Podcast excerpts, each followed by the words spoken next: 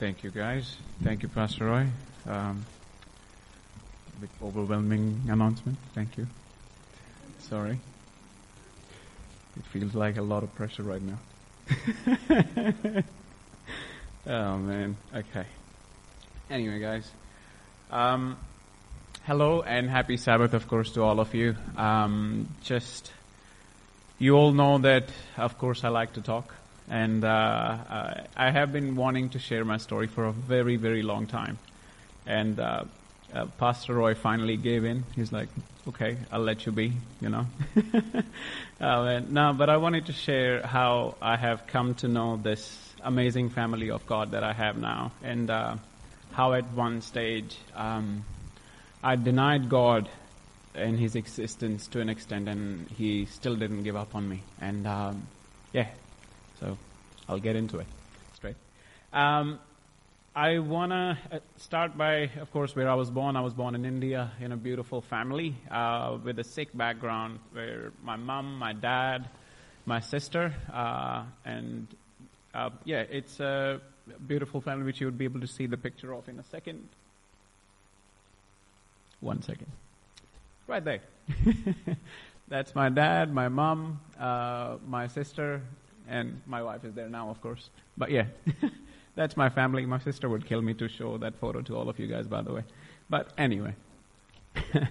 um, so yeah, uh, that's the family I was born in, and uh, I was born in a country where religion is a big deal, um, or at least it's it's made out to be in a sense that when you are in that culture, you you are you're at least portraying like, hey, I'm a religious person. Like it's that kind of a deal. People normally go to temples to worship God. Uh, they would go to temple and bow down to a religious book, and then eat food, and then come home. And pretty much that's what it was. And if you want to study at home, you would have a little book, at a, like a snippet of the original book, which is called Guru Granth Sahib, and it, the little book is called Gutka. Um, so you can read from that book. But the original book, which is, let's say, Bible of that religion, um, you're actually not allowed to read that book unless you're baptized or, uh, yeah, unless you're baptized and have committed to the religion completely. And to get baptized, you have to have certain things. Uh, for example, um, I'm not going to mention all of them, but uh, for example, you have you cannot cut your hair for the rest of your life, regardless of whatever part of the body or whatever. Um, also, you have to have a couple of things with you, uh, like there's a metal bangle you have to have all the time on you, a little knife, which you might have noticed on some Sikh people. They have like a lanyard with a knife on the side. So that's one of those things. Um, a, a, symbol of the religion that's there, and then um, uh, a wooden comb, which you can either keep in your hair or keep with you. So that's the religion, pretty much, uh, as far as I had known from my family and the culture I grew up around. I always had people around me, including my family, uh, who were like professed religious people, but they never really had a true understanding of uh, morality, uh, which were mainly the reasons I was really reluctant towards following the religion and uh, God in that sense. Um, they my mom specifically, she would follow the spiritual gurus more than she would follow her own God. Uh, and that never sat well with me. I'm like, how can you, like, trust a human being more than God? You know, it's, it's weird. Because I don't want to ever believe in a human being more than I would want to talk to God. And, and it never sat well with me. There was a lot of uh, hypocrisy around me too. Like, people would go to temples and learn about doing good things to people, like as in being good and have a good, having a good character. But then they were like people were selfish in a sense. That hey, they would just see their own good and do the things accordingly. And that's also the culture as well, just because of it's like a survival mode um, where um, that's how people live pretty much. Um, always had people around me who would make me compromise my morality to some level. It was like encouraging. It was like not so much believing in speaking the truth, but adjusting the truth according to the situation you're in. It's like blending the truth to make it sound good, kind of thing. Um, so, I'll, to give you an example, how it sounds like is uh, my dad recently had a heart stent surgery, uh, which thanks to God that it happened really well and he's doing good. But we went to hospital to get that done, and um, we uh, the doctor asked him before the surgery, like because he has health cover, so he asked him, uh, "Hey, have you have you mentioned your diabetes in your health cover?" And Dad goes, "Nah." He's like, "Oh, so how long have you had it for?" Dad goes, "Ah, couple of months." And trust me, the guy has had it for like a decade. But anyway, uh, you know, so he's like, "Yeah, a couple of months."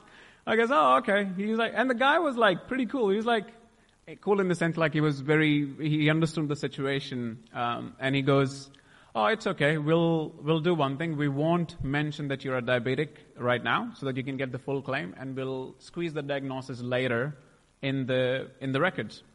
And like the people were true professionals man. Like what they did was they would took all the vitals. They will take all the vitals and record that in, the, in, in his documents and they will still take his blood sugar level but on a separate piece of paper would never record it even the medication, they were taken under my cousin's name, not under my dad's name. So, yeah, to the, like, commitment was next level. Hence, that's what I'm talking when I say adjusting the truth. That's what people say. Um, but it wasn't all bad. It wasn't that, yes, I saw hypocrisy from everything, you know, from everybody or anything. Um, there was in my life before, specifically before I came to Australia, like two, three years before I came to Australia, um, God now that I look back at it, it was like God giving me a little bit of hope that yes, there are people. There are people who can have morality. There are people who can encourage you to do good things. And one of those people were Joth, uh, who I met uh, on a dating site, and uh, we we could only just have friendship because we didn't really have any any like chemistry towards dating. So we and she lived far away anyway, so we'd only talk over the phone and stuff she was the only person who would encourage me to believe in myself and do the right thing, even though I might not like to listen to it. She would still say the right things, like, hey man, no, no, no, you shouldn't do this because this is wrong, but do this because this is right. I know you don't like it, but I'm still gonna say it. So, she, she challenged me, and it was really good, and she helped me grow as well. Um, and she encouraged me to be a better person. Um, one of the examples to share uh, how she helped me was in, I think, um, December 2018.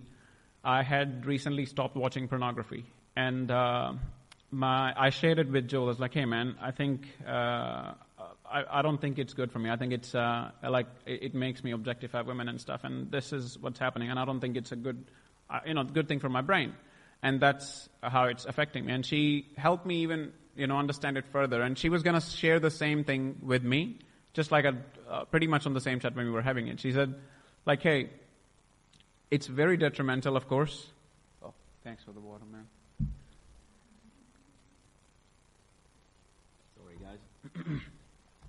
um, she explained it to me even further, like how it is so detrimental, how um, the way it affects you, the way uh, it makes you, uh, or how do I want to say it? The way it affects your mind is uh, pretty much very detrimental. Let's just leave it at that because I, I, can't find a word.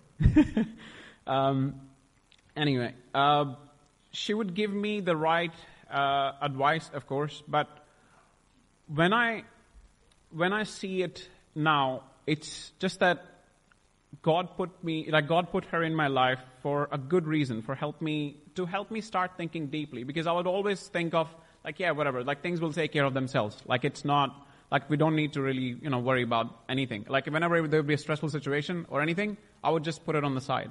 And think of things superficially, like as they wouldn't really affect anything. But she helped me, she helped me uh, think deeply. Then when I was in, when I was 22 in 2015, October 2015, um, there was a major change in my life that came. Um, that was, I was going to abroad to a different country, and uh, even then God intervened, which, to, trust me, I didn't, really didn't like His intervention at that time. But uh, what happened was I applied for Canada, and I wanted to go to Canada so bad. I was like, "Yep, I want to go to Canada." And then um, I got rejected for Canada. I got refused and uh, and I was really bummed out. And then I applied for Australia because that was my second option, and uh, and I got accept, uh, accepted here gratefully. Uh, and I've said this to people a lot that you might not understand when something bad happens, or at least what you think is bad had happened in your life at that particular moment. But three to five years later, you will understand why it happened and how it took place and how it was good for you. And now that I'm standing in front of you guys and talking about this, is like, I cannot be more grateful, man. I cannot be more grateful that that happened and I'm here and this is happening. You know? Um, now, when I came to Australia, I had always been like, I don't, I don't know how to explain the culture, but in India, you do what your parents say, and it's pretty much that's your command, and you just do what they say. And when I came to Australia, I had all of this independence, and uh, I wanted to live it out. It was just that simple. And uh, I had always watched movies where people would go clubbing, drinking, and all these things. And you can only guess what I did when I came here, of course. So I definitely went clubbing. I definitely went drinking. And I uh, would do that a lot. But even though when I was doing it, there was something from within me that it just felt like it wasn't right. Like there was something that I didn't feel that I belonged into the places where I went. Um, I remember one of the times, like even though I was doing all those things, I was getting drunk and stuff, like God was still there to protect me. Definitely, I didn't see it back then. I can guarantee you that. Like, there was a time when I got so drunk. Um, I got onto the train, luckily, towards my house, and uh, uh, I just was so out of it that I did not remember what stations the train was going on, like what stations we were passing and whatever. And I asked a stranger, and trust me, man, if God did not put that guy there, I would not get home that day. Like I asked, and I'm almost like in a situation where I'm going to pass out. That's how bad it was. And uh, I asked him, like, hey man, can you help me when, when the train gets to St. Albans station? And I don't know if you guys know St. Albans or not, but it's very well known for like stealing and stuff and all those things specifically in the dark and I was coming home late anyway. I had already planned like my friends to come to the station and help me home because I wasn't in a walking stage. And not just that, like I put, when I got to that station and I got out, I didn't, of course, you don't realize it then because you're too drunk and you, you, you can't really think straight. But I realize it now that I put my friends in danger as well because the way to our house was from a dark alley, which was which did not have a street light, and that was the most like one of the most um, infamous streets to get burglarized and you know all those things. And yeah, like you would think that I would you know, learn from my lesson from there, like isn't, hey, you know, don't get drunk or whatever, and this and that. But no, I did it again. And I got so insanely drunk once again on the New Year's, and I came home, I think, the next morning around 11, 11 a.m., I'm talking about. Um, and God, God still helped me come home all the way. That's one. Uh, but second was also when I was so drunk that I had a ha- hangover for like a day and a half um, after that. It was pretty bad.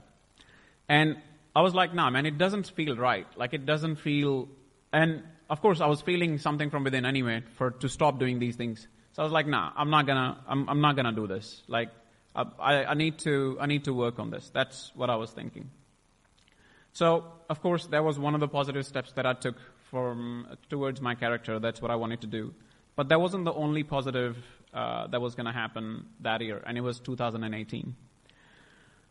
Um, now, in 2018, I had finished my studies and I was able to work full time and I was able to support myself financially and uh, I was able to help with my family. I mean, help my family with their finances. And in India, if uh, if you are able to like support your family a little bit, it's considered like a great thing. Like you're a good son. Pretty much you're past the test and everything. So it's good. Great. So that's what happened.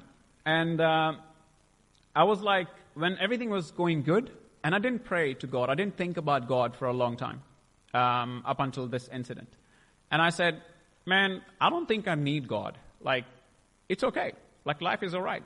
I don't think I need God because I'm fine. I'm doing okay. Nobody, like, I, I don't need to pray to Him. I don't need to worry about anything. Then also it was, uh, I, and I pretty much concluded that there is no God. Like, literally after that incident, and I was like, okay, now, That's it. No God. Then, uh, I mean, this was also the result because we were having some conversation among ourselves, like my friends, where I used to live. Uh, we would have, we were having conversation about different theories about God and how everything had come to be, and that really helped the case of me deciding, yep, there is no God. Um, now, I would say there was a little bit of an arrogance there too definitely because, of course, I was like, hey, I supported myself and I did everything on my own. However, I was not like I never became the person who like who would disrespect God or anything like that, or people who believed in God, and that's okay. Like I was like still respectful towards that. But after that decision came a very tough time in my life because I I was like every again same thing. I'm I'm stable financially, everything is great. Now, out of nowhere, I'm just thinking, I'm like, hey man, but what is the meaning and purpose of life? Just like that. And I'm like, it can't be just like, okay, you earn money, you buy a house, you get married, you, you have kids, and you die. And you take care of them and you die, and but uh, that's it. Like, I'm like, that does not make sense. I'm like, it cannot be like it's just that that's what life is. I said, if that's life, I don't want to live life. Like that's how I thought about it. I'm like, nah, man, that's just, everybody's doing it. But why are they doing it? It didn't make sense. And the thought process was, it was so deep that it made me go into a sort of a depression that it was a very dark place. Um, I was brought up by a mom and dad, of course. Dad mainly where he would just was a very solution oriented person. So I was looking for a solution to get out of that situation. I'm like, hey man, I need to work on a solution. Sorry guys. It's getting a bit warm now.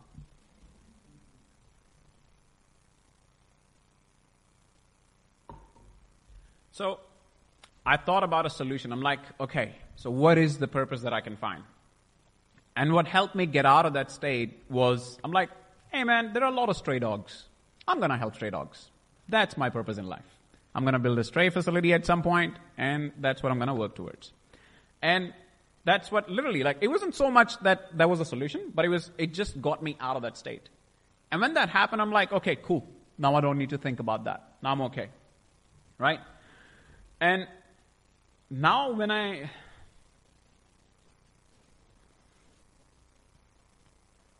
Now, when I look back at that,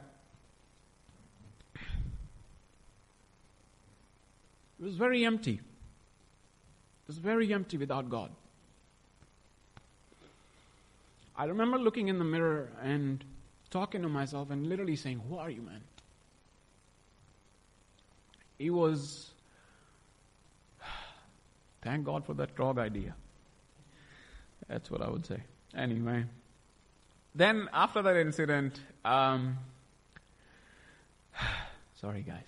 Anyway, um, after that incident, uh, I started working towards my personal growth. I'm like, man, let's let's try to find myself. Let me see who I am, because I was like a big people pleaser. People would, whatever people would say, yep, man, I'll I'll go with you. I'll do this or whatever. I didn't care what I thought of or, or in that sense.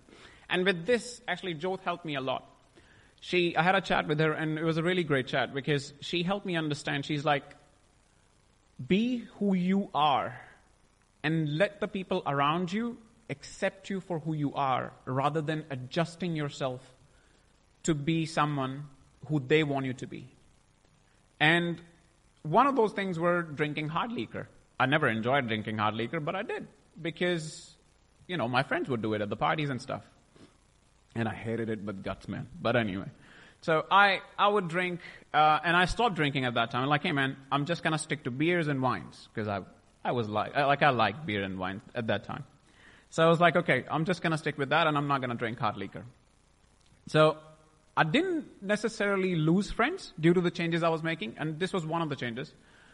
Uh, didn't really lose them, but my friendships changed they definitely changed because it wasn't the same level of connection or commit uh, or closeness I thought I had that I was having at that time. And for the first time, I wasn't afraid to lose friends. I wasn't afraid to be alone. I wasn't afraid to, you know, let people go. And I feel like this was God really prepping me to meet someone who would be my best friend slash wife, who you guys know as Astina. Because trust me, if she would have met me like six months before she met me, we would not be clicking and we I would not be standing here, that's for sure. Um, and it aligns so well that in in September 2018, when I I made the decision, I'm like, I'm gonna firmly believe in who I am, and I'm gonna act upon it. And literally a week later, when I said, said that to myself, I met her online, and I could, when I talked to Astina for the first time, I was like, man, I can really talk to someone and be honest for the first time in my life. And be completely honest. Like, I don't have to think about adjusting the truth or anything. Like, she was listening to me and not judging me. That was the first time. And I shared some really, um, like, thoughts that I thought that that might, you know, make her go like, oh, I don't know what type of person Kay is. But she helped me understand and she helped me. I mean, it was hard for her too, but at the same time, she listened without judgment, which was a big thing for me, man. And when she did that, it encouraged me to be honest with her and, you know, keep being that way. Now, I was honest, but I didn't really have a firm belief system. Like, I would, um, and she would help me understand that I don't have a belief system. I don't have a firm belief system and why it was so. And it was like, uh, I was like, man, I think I have a firm belief system, but she was, she made me understand later how I don't, and I will explain it to you guys, of course. And what it meant to have a belief system. Um, the value system which I was talking about, I mean, what she was talking about was the one which was not easily shakable. And the one I had was pretty much uh, like it was learned by adjusting the truth. And when that happens, there is not really a belief system. So, what happened was how how I got to know. Like I'll get to the story where I how I got to know that she has a strong belief system. So once I think after uh, dating a couple of months, we were going to buy a car for her, and what happened was I think the car was about thirteen thousand dollars or something like that. It was a second-hand car, and um, wait, I was filling out the paperwork, and I put the value of the car like three thousand. And she goes, "What are you doing?" I'm like, "What do you mean? What I'm doing? I'm just putting the value there." She's like, "No, but that's not how much we bought it for." I'm like, "But that's okay. Like, if the government is going to take the money, it doesn't matter. Like, you just put low value." She goes, "No, the law of the land is this is what you do, and this is how you act upon it. And I'm like, but you do know that one car sells like a hundred times and the government makes money every single time on it, right? So it doesn't really matter. She goes, say, where you follow the law of the land where you live. And if you don't like the law of the land where you live, you choose to live where you like the law and follow it. And that struck a chord with me, man. It was like, I had never met somebody like who wants to follow um, rules uh, when nobody's looking, you know, and and that's actually the true test of character. When nobody's looking, that's when you want to see if somebody's following the rules. Anyway, uh, and then then when I saw that in her, and I was like, man, I want to learn more. I want to have that character and that firmness in the belief system that I want to be that kind of a person. Because I believed in something like that, but I never really practiced it or or wanting to wanted to practice it because the thing is I was like, dude, I will be good, okay. But the world is not gonna be good. Because they're going to be adjusting the truth and I'm I'm gonna be the good guy and the world is gonna eat me alive. It's just that simple. Like that's how I felt. And uh, what would happen is then we would have, uh, following that incident, we would, like me and Astina, she would ask me a lot of questions. And I don't know if many of you have talked to Astina, but she asked a lot of questions. and makes you think deeply in just that simple. So then we would have a lot of discussions around like where we come from, the morality, um, and we would have conversation. Uh, also, when we talk about where we come from, I was a big believer in evolution theory. I didn't know what theory meant by that time. I thought evolution was written in the book, textbook. Yep, that's the word of the law. That's it. That's how we came to be. Never really exploded. And she questioned me on that. And when I looked up on Google, it was like, it's a theory. It's not a proven fact. I'm like, what? Like, dude, why is it in the textbook then? Because I was thinking, like, textbook. You only put something in the textbook if it's there, like it's a proven fact. That's it. Nobody told me, like, okay, God created us or whatever. No, it was the other thing. So that was one thing, and I was like, okay, that's interesting. Then morality, we would have um, like different chats about subjective and objective morality. Um, how, because I was more towards subjective morality, and she was more towards objective morality, and that's what would happen. Um, now, when I wanted to learn more after those conversations, we she invited me to one of the Bible studies, um, and mind you, by that time I'm still an agnostic. Uh, sorry, I did miss a part of the story where I became, I was an atheist, of course, when I said there is no God. But then later it didn't make really sense. I was like, oh, there, there is something out there, but I didn't want to call it God, of course. So, so I was still an agnostic, and I and uh, I went to that Bible study, and I had fun because I, uh, the main reason I went there was like, man, it'll it'll only help my character because she has that. She must go to those, you know. Like I want that, and uh, then we went to the Bible study. It was really fun, and I, and I asked a lot of questions, and uh, it was pretty good. But then we weren't invited to it the next time. They said it was too many people at the Bible study, and um, yeah, I was a little bit surprised, and I was like, "Oh, okay, cool, that's fine." And uh, I didn't ask her again to go to Bible study because I was like, "Oh, I don't know if I'd be welcomed again," you know, because it just felt that way. Um, then that subjective and objective morality topic that came up again and we would have chats again and then she would recommend she recommended me a video of uh, uh, ravi zacharias uh, it's on subjective and objective morality man when i watched that video it was like a new world of like a new world opened to me pretty much it's, it was just like like i cannot believe that all my life that i was believing subjective morality and not objective because I was the guy, like when I understood what subjective morality is, actually, it's like, okay, everything is wrong and everything is right. That's subjective morality, it's just that simple. And when I learned there is an, there, there is an objective standard, because otherwise there is no true, there is no uh, false, you know?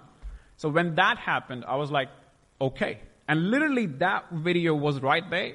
And along some chats, of course, which I had with Astina, I was like, okay, I, I do not have any other reasons but to believe God, you know?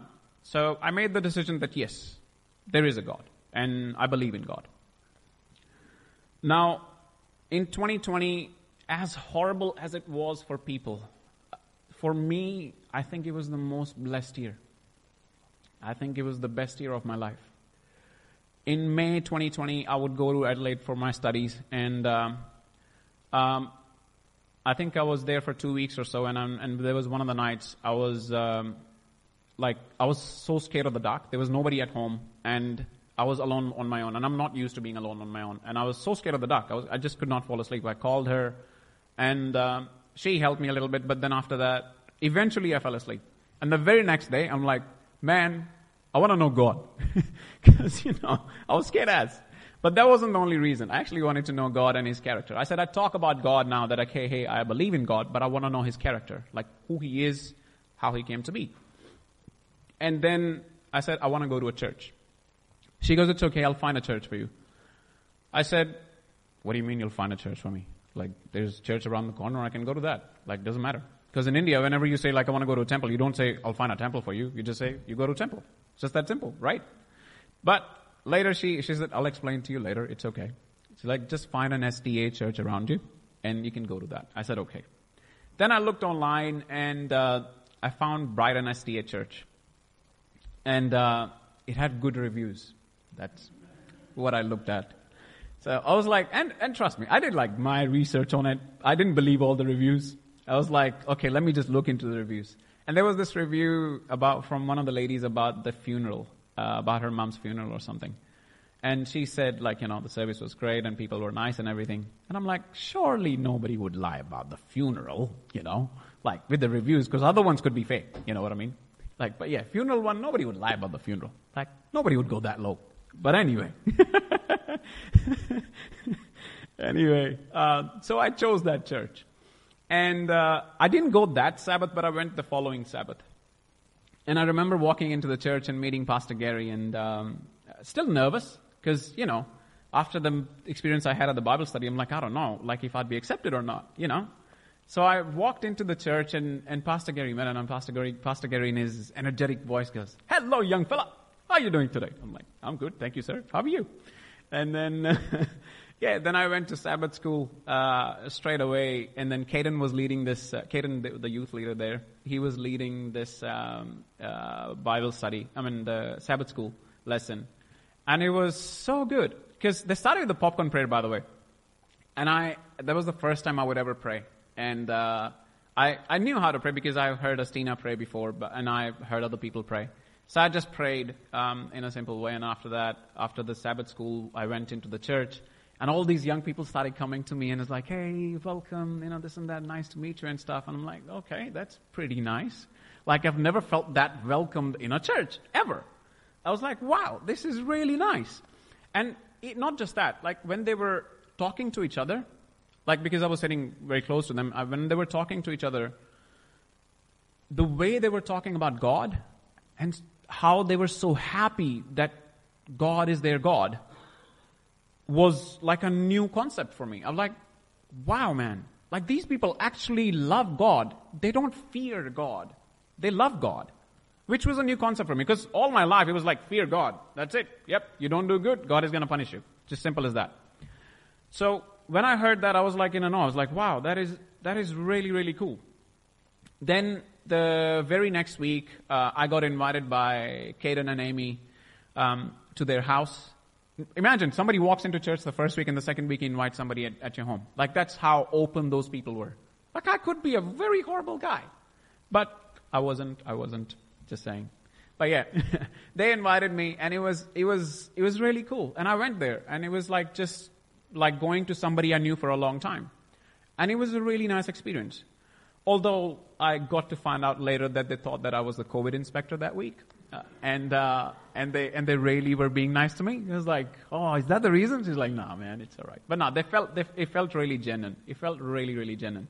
Um, when, uh, when they were treating me like that. And also, one other fact about this that when I went to uh, church that Sabbath, church wasn't open before that. That was the first week that church was open. And if I would have gone there a week before, I would not have find, found the church to be open. The fact that it happened that day, I felt like, wow, God cares about me.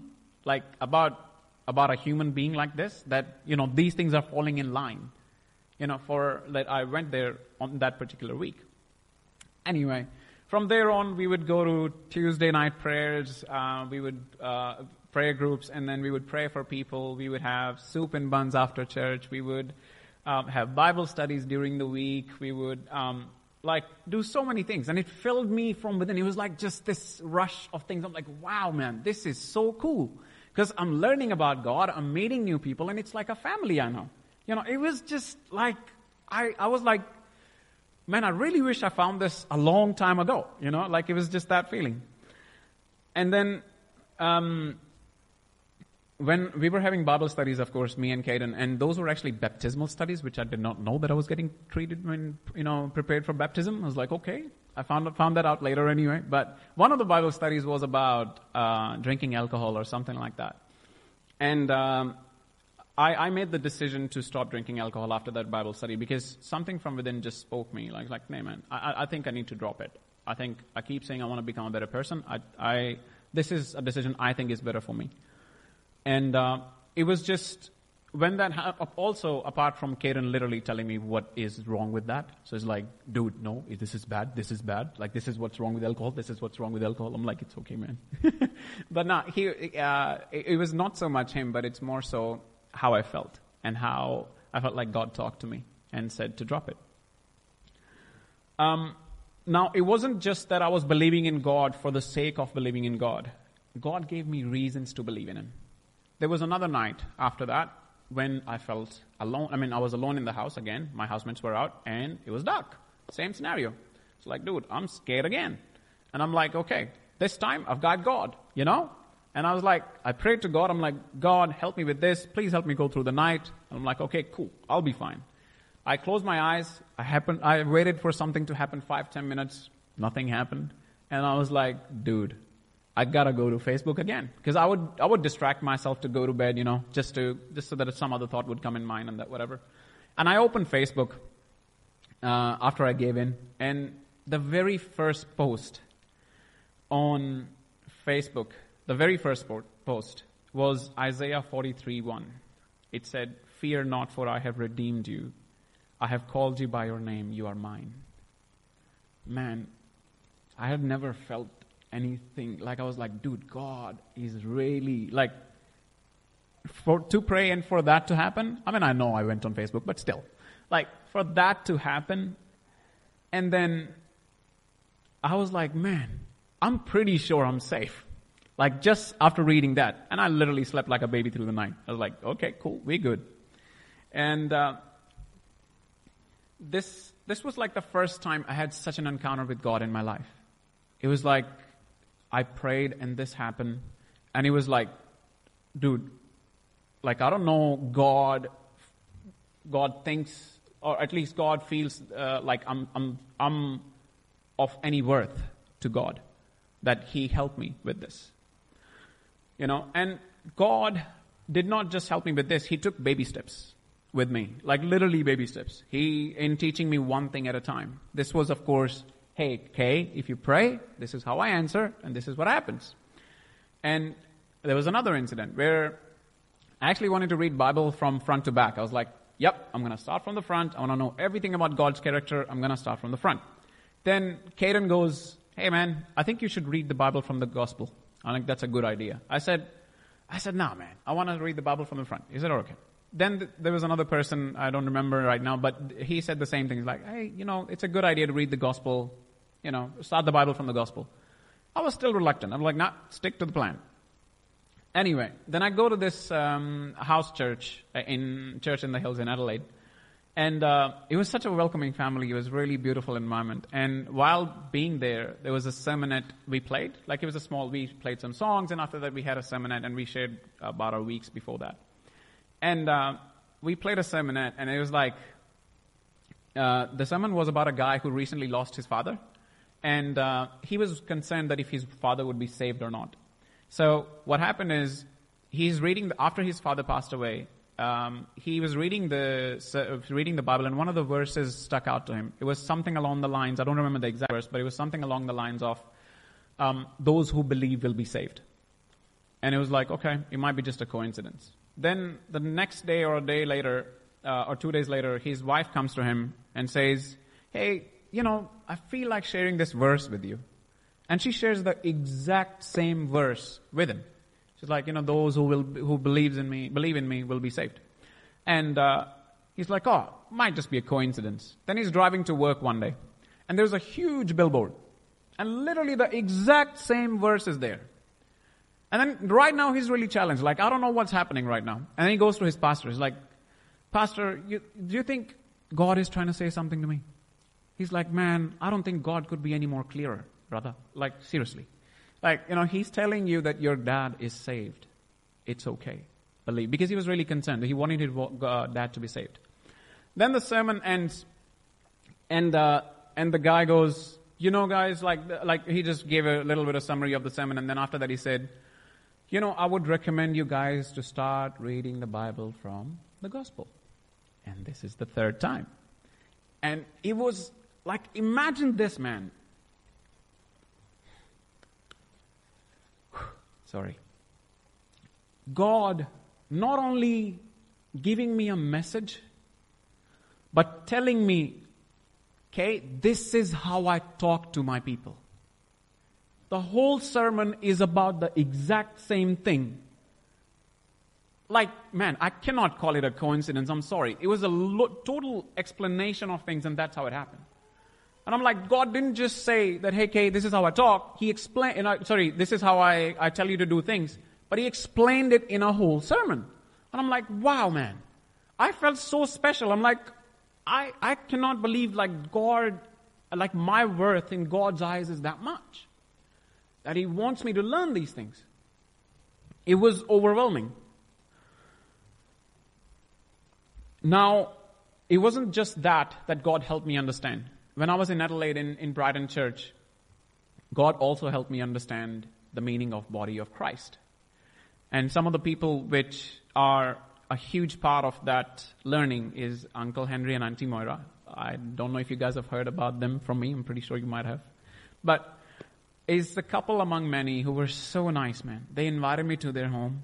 And uh, they, when they invited me, Uncle Henry, I remember saying, Kay, I know I'm not your dad, but here consider me as your uncle. And you can come in the middle of the night to my house. You don't even have to knock. Just come in and say, hey guys, I'm home. That's it. And for someone to say that, meeting somebody like a couple of weeks earlier is a big thing, man. Is a big thing to welcome somebody home like that. Auntie Moira, man, she has the warmest hugs. Like, my week would be going not so great because of the work. I was still trying to find work. And I would hug her, and she would simply just say this. She's like, that bad, huh? And I'm like, man. And she would just calm me down straight away. Like, just like that. I shared my personal problems with un- Uncle Henry. He gave me advice like his dad, like he was my dad. He was not only that, he was my, he is my role model to be a Christian. Um, he, he would, he is one of the ADRA leaders as well back in Adelaide Church. And, uh, he, the guy is in his late 60s, right? He goes to farms 400 kilometers away to his house. Like he drives there to help a farmer who has lost his fence in a storm, and he actually works physically on that farm to help him build it back. And it, it's not just once he did that, he did it a lot of times. Like, it's mind blowing. And that couple wasn't the only, only couple that I got to know, you know, in that sense, as far as body of Christ is concerned. Then there was Paul. There was once I was sharing my, my baggage with the people about drinking and clubbing and all those things, and Paul had gone through something similar. And Paul said, Hey man, take my number, bro. Like, call me whenever you feel like talking about this. He said, a lot of people in church might not understand because they all, not all of them has gone through the same thing. He goes, I can relate to you. He said, if you feel like talking, I'm here. Auntie Pam and Uncle Owen. Uncle Owen is in healthcare. Again, same with early 60s. Um, the guy goes to like far country, spends two, three weeks there away from his family, just to help out. He can still work close, but he doesn't. He helps people out there because he knows not a lot of people go there. You know? Auntie Pam, it was like I found a mom. Like literally. I would talk to her so much. And she would shower me with love, like r- ridiculous amount. Like she would just, the hugs and the Sabbath opening together, going to different houses to open Sabbath, the food, I mean, man, talk about, like literally everything. I had never seen such a community which is homely, loving, caring, and genuine before. It was like, it was like more than I could have ever asked for. That's what it was.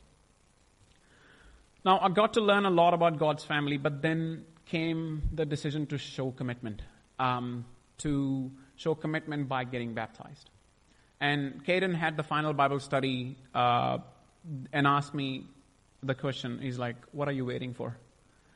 And I was hesitant to commit.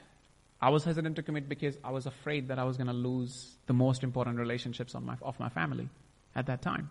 That was my mom and dad because they don't come from the same religion. And I was like, one thought was like, hey man, do it and don't tell your family. They're never going to find out. It's just that simple, right? And I was like, in late, and I was like, nah man, but that does not go with who you are now because that's not true. That's, not, that's you're not being honest. So it was late December, I think, um, late December 2020, and I prayed and I prayed and I and I was reading through Matthew because, of course, I started reading the gospel after God's message. So. um, Matthew, it's verse 10, 34 to 37, and, and I, it's, it goes, Do not think that I come to bring peace on earth. I did not come to bring peace, but a sword. For I have come to set a man against his father, a daughter against his mother, against her mother, and a daughter-in-law against her mother-in-law. And a man's enemy will be those of his own household. He who loves the father or mother more than me is not worthy of me. And he who loves son or daughter more than me is not worthy of me. Now imagine I'm struggling with this decision and I come upon this verse and I happen to be here because Matthew is the first uh, part of the gospel and I come upon this verse. The timing could not be more perfect. I'll share a photo with you. Um, right there. That's my uh, beautiful skip squiggly writing, which you can't understand, so I'll read it for you. So it's literally that verse right there, and I said, it might seem like the hardest decision to turn against our parents or loved ones for God, but He is the answer. He knows our pains more than us. Jesus knows what is best for us, therefore we should not hesitate to, in following Him, even at the cost of anything.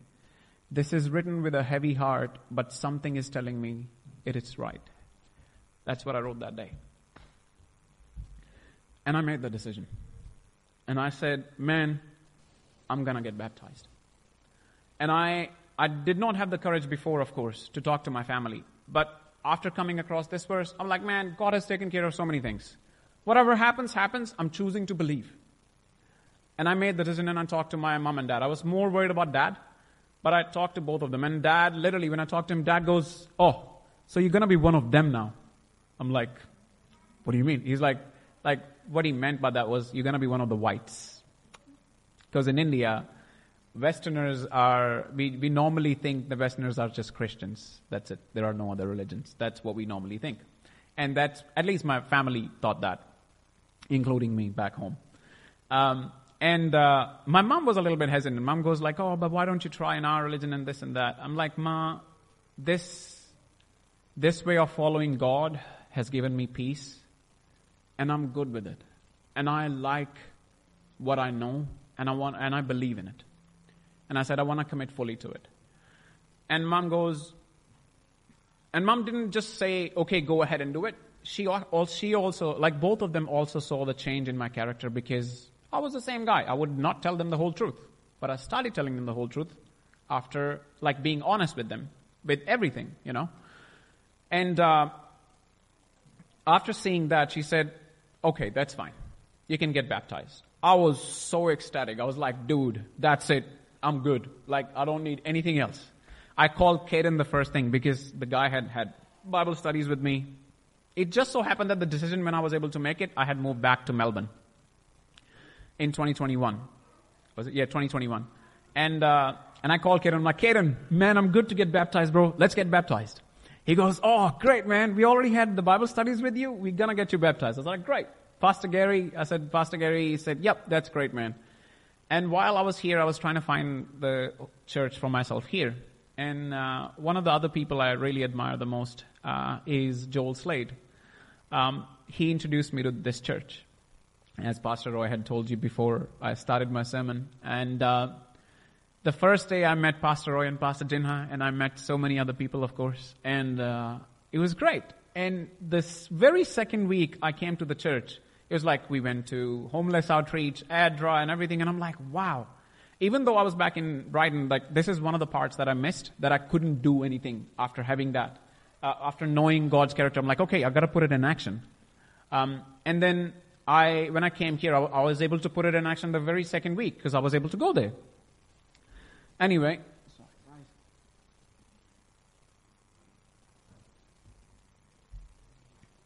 now when I came here and I talked to Pastor Gary. I said, Pastor Gary, I want to get baptized too.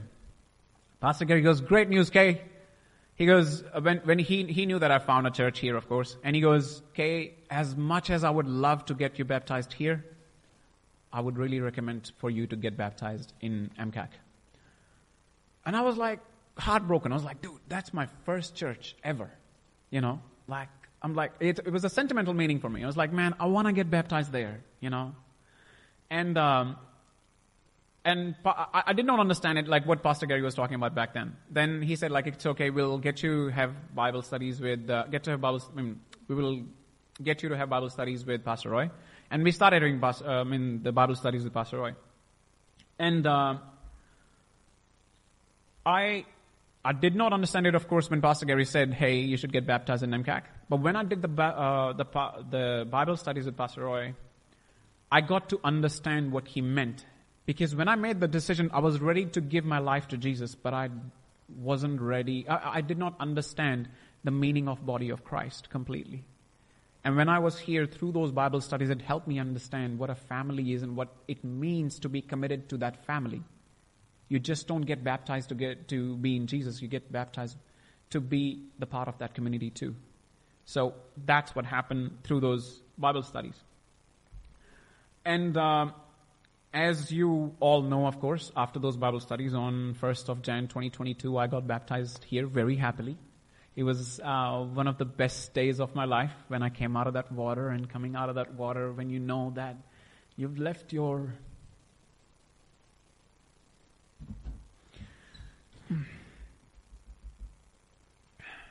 old life behind and uh, you're starting a new one. You are in Jesus now. You, your sins are washed away. I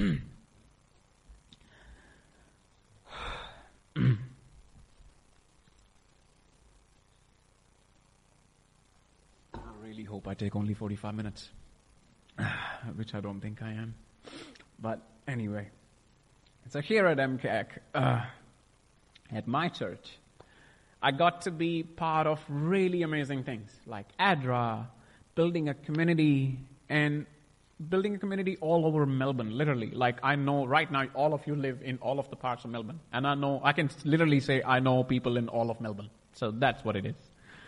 And back in, um, like people are not as vocal as they were back in Adelaide, yes, but people have genuine care here.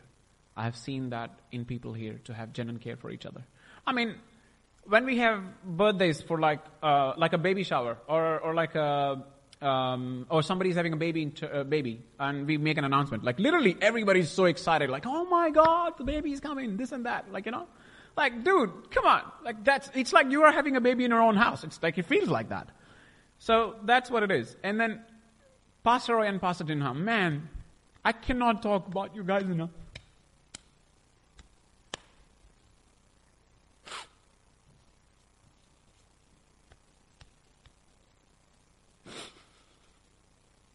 These guys do so much for the church. They put their sweat, put their blood in the church, man. And they care so much about the church. They, they, they are there for people like when you're moving your houses, from moving your furniture to just being there to freaking listen and listen to you, right? Like literally, just, you can, like, just have a bad week and just put it all over them. Like you can just say, hey man, Pastor Roy, this is what's happening, man. Like, nah, this is what happened to work, what happened at work. They would listen to you and they're so genuine. So I'm really grateful to both of you, man. Honestly, thank you uh, for what you do at church. And it's a big thing. You are like the backbone of our church. And it means a lot. Um, not only Pastor Roy and Pastor Jinha, sorry, I wanted to say a couple of more things I'm going to skip. Kim and James, like they don't talk much. I know that. But unless it's about games, you can talk to James about or Lego.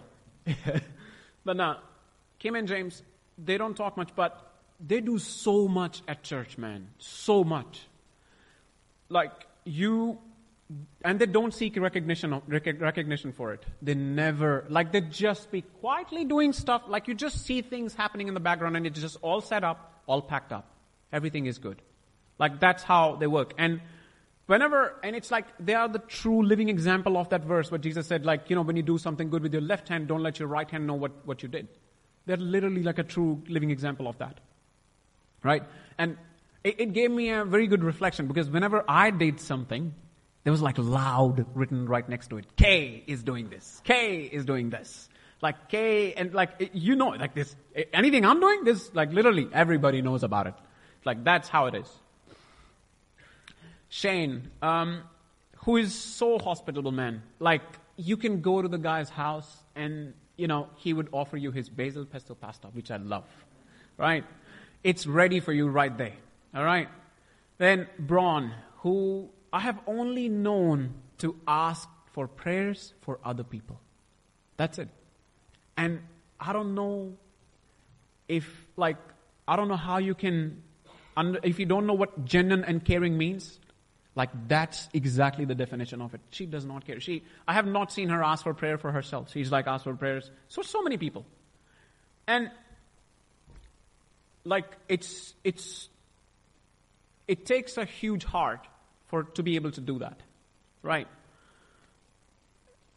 Now, when uh, we talk about ADRA a lot, whenever you guys hear ADRA, yes, K is there, where is K, this is that, or whatever, right? That's, that's what happens whenever it comes to ADRA, right? But I'll tell you this, and I think we need to work a little bit more harder on that so that we can show what other people do there too.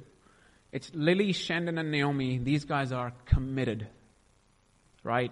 These guys come up with so many ideas, so many things that how they can impact that community. Community.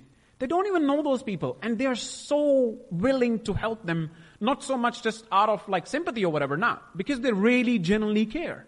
That's what it is. And I've seen that with my own eyes, and it's hard to explain. So it's, they don't, and they don't, they don't seek any attention. Have you ever heard like, you know, them, them saying like, yeah, yeah, yeah hey guys, that or this or that? No. Quite. Very simple. As compared to K. You know? just saying. So, like, those guys don't seek attention, and those guys are like, they just do so much, right? And I got to see that how genuine these individuals are when I saw them doing little things, but consistently doing them for years at ADRA. So that's what it means to have a character of God. That's what it means to be part of, like having that character and representing it to the world. Now, I also discovered recently when I had a meeting with Pastor Roy, I was like, like, what's the difference between my journey here and back at Brighton? Brighton, I feel like I have, I have like a, um, how do I say this? It's like an extended family, which you just go and like, they just, uh, like hug you. That's it. That's my only explanation of them. Like that's what they, it, I got to be on the receiving end of body of Christ when I was in Brighton. In MCAC, I got to be a part of it. And I got to learn how to live that body of Christ through people who I've just mentioned and so many more. Of course, I don't have time to go to each person, but still, you know.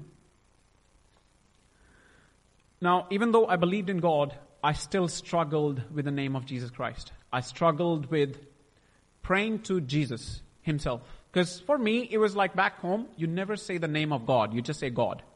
Because it's too pure, too, uh, like, you, it just, you're not worthy enough to say something like that. And again, it's one of Braun's request to one of her friends who was looking for a house.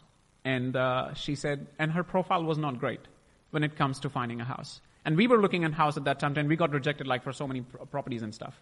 And our profile was still okay. And when she, she said, hey, can you pray for her? And uh, so that she can find a house. I'm like, and that's the first time I genuinely prayed to Jesus. I said, Jesus, please help that lady. And man, I did not believe. Like, I, would be lying to you if I said I believed that Jesus would help the lady. No, I did not believe. I was like, yes, I've prayed, and I really did pray in my heart, but I did not believe that that would happen. Two days later, literally two days later, the lady found the house. Two days later. And I was like, I was in tears. I was like, man. And I remember texting Braun, and I was like, Braun, how good is our God, man? How good is our God?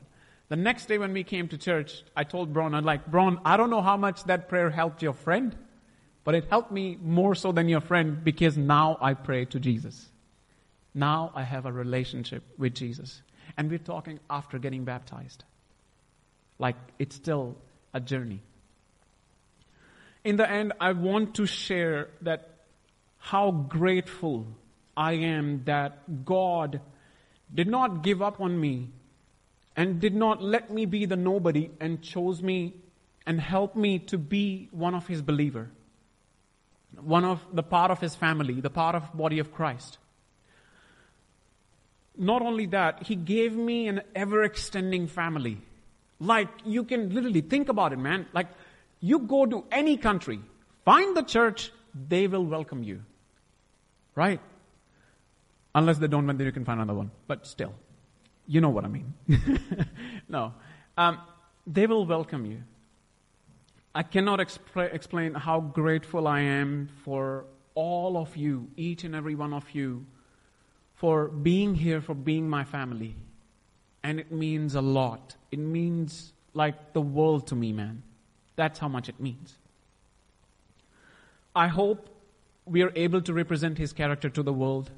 I hope with the journey that I've shared today um, that it has helped me, it has helped somebody who might be at one of the stages where I was in my life while looking for God. And I hope that this has helped somebody to, you know, have patience with God. And all I ask is have an open heart for God. He delivers, but take that leap as well. Because you can only get help if you want to be helped. If you don't want to be helped, it's very hard for somebody to help you. God still does, but it's very hard. And most importantly, I want to say thanks to my wife in the end for being patient, being understanding, and believing in me. Because you could have given up. You could have found somebody else. But you didn't. Means a lot. Thank you. Thank you for listening to me, guys. Um, I'm pretty sure I'm past the uh, 45 minutes mark, but still. Uh, let's say a word of prayer. Hi, Lord our Father in heaven. Lord, thank you so much. Thank you so much that we are here today. Thank you so much that I have this beautiful family that I have, Lord. Lord, thank you so much that you forgive us, Lord. Thank you so much that you don't give up on us, Lord. Lord, thank you so much that you're always there for us. Even though sometimes it's hard for us to understand what your plan is, but you don't give up on us, Lord. Lord, thank you so much that we have the things that we have. We have the basic requirements of our, on our lives, Lord. Lord, please help us understand to be patient and to be content with the things that we need and not the things that we want. Lord, I pray for those who are looking for you, Lord. I pray that you will put your right people around them, Lord, how you did with me, Lord. I pray that you will help them to come closer to you, to find Christ, Lord. Lord, I pray for our church. I pray that you will help us build even stronger bonds moving forward, Lord. I just pray that you will help us represent your character to the world, Lord. I pray that you will help us be that be that church and be aware of the people who walk in and so that we can welcome them in our home as a family. Lord, thank you so much for your blessings. Thank you so much for everything that you've done for us and everything that you do. In your precious name, in the name of Jesus Christ, our Lord and Savior, we pray. Amen.